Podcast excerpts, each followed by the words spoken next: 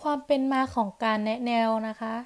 การแนะแนวต่างประเทศ โรงเรียน California School of Mechanical Arts เป็นสถานที่ที่ได้รับการยอมรับว่า มีการจัดบริการแนะแนวที่ตรงตามหลักวิชาการแห่งแรก เป็นโรงเรียนอาชีพช่างกล ตั้งอยู่ที่เมืองซานฟรานซิสโกมลรัฐแคลิฟอร์เนีย กล่าวคือในปีคศ1895 โรงเรียนแห่งนี้ได้เปิดสอนอาชีพหลายแขนง แล้วจะให้นักเรียนได้ทดลองเรียนอาชีพหลาย ๆ อาชีพ เพื่อจะได้ทราบถึงความถนัดของตน อันจะเป็นแนวทางในการตัดสินใจเข้าสู่อาชีพหลังจากสำเร็จการศึกษาแล้ว มีการแนะแนวการหางานทำรวมทั้งมีการติดตามดูแลผลงานของนักเรียนเก่าที่ออกไปแล้ว สาเหตุที่โรงเรียนแห่งนี้เริ่มมีการแนะแนวเพราะว่า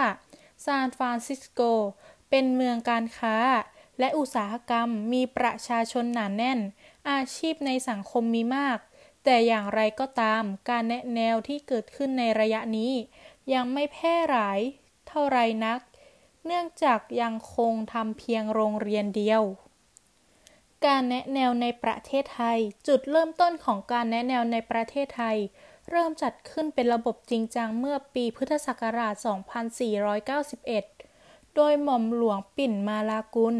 ปลัดกระทรวงศึกษาธิการในขณะนั้น ได้จัดตั้งกองการศึกษาประชากรขึ้นในกรมวิชาการ โดยมีหน้าที่โฆษณาให้ประชาชนเห็นคุณค่าของการศึกษา แนะนำการศึกษาและอาชีพ จัดทัศนศึกษา ให้การศึกษาทางวิทยุและหนังสือพิมพ์ และรับผิดชอบจัดโรงเรียนสำหรับเด็กพิการด้วย นอกจากนี้ยังได้จัดตั้งสำนักงานเพื่อให้ผู้ปกครอง มาติดต่อขอรับคำแนะนำเกี่ยวกับการเลือกแนวทางการศึกษาและอาชีพของเด็กอีกด้วย และในปีต่อมาได้เริ่มจัดพิมพ์ คู่มือแนะทางการศึกษา แจ้งรายการประเภทโรงเรียนสถานที่ตั้ง ระยะเวลาเรียนของสถาบันต่างๆ ทั่วประเทศ โดยจัดทำทุกปีเป็นประจำ ในปีพุทธศักราช 2495 กองการศึกษาประชากรได้เปลี่ยนชื่อเป็น กองเผยแพร่การศึกษาและอาชีพ โดยแบ่งออกเป็นสองแผนกคือแผนกเผยแพร่การศึกษาและแผนกแนะนำการศึกษาและอาชีพ ซึ่งแผนกหลังนี้ มีการแนะนำนักเรียนเข้าศึกษาต่อในสถาบันการศึกษาต่างๆ จากบทบาทที่สำคัญของกองเผยแพร่การศึกษาและอาชีพ เป็นสาเหตุให้หน่วยงานอื่นในกระทรวงศึกษาธิการ โดยเฉพาะกรมวิสามันศึกษา และกรมอาชีวศึกษาสนใจเรื่องนี้ เมื่อวันที่ 14 ตุลาคม ปี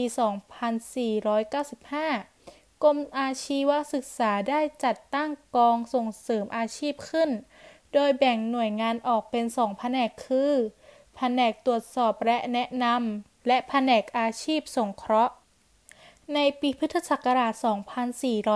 2496 ซึ่งกรมสามัญศึกษาร่วมกับองค์กรยูนิเซฟได้จัดให้มีโครงการทดลองโรงเรียนมัธยมศึกษาแบบประสม ขึ้นที่โรงเรียนเบญจมราชรังสฤษฎิ์จังหวัดฉะเชิงเทราโดยจัดให้มีห้องศึกษาสงเคราะห์ เพื่อให้บริการปรึกษาเกี่ยวกับการเลือกวิชาเรียน และต่อมาได้มีการจัดกิจกรรมสำรวจ ให้แก่นักเรียนชั้นมัธยมศึกษาปีที่ 1-3 ในโครงการทดลองหลักสูตรโรงเรียนมัธยมแบบประสม เพื่อช่วยเหลือนักเรียนให้เลือกการศึกษาวิชาเรียนตามความถนัด ความสามารถและความสนใจ โดยใช้เวลาหนึ่งคาบต่อสัปดาห์ในทุกภาคเรียน ซึ่งนับเป็นจุดเริ่มต้นที่สำคัญของการจัดบริการแนะแนวในคาบเรียน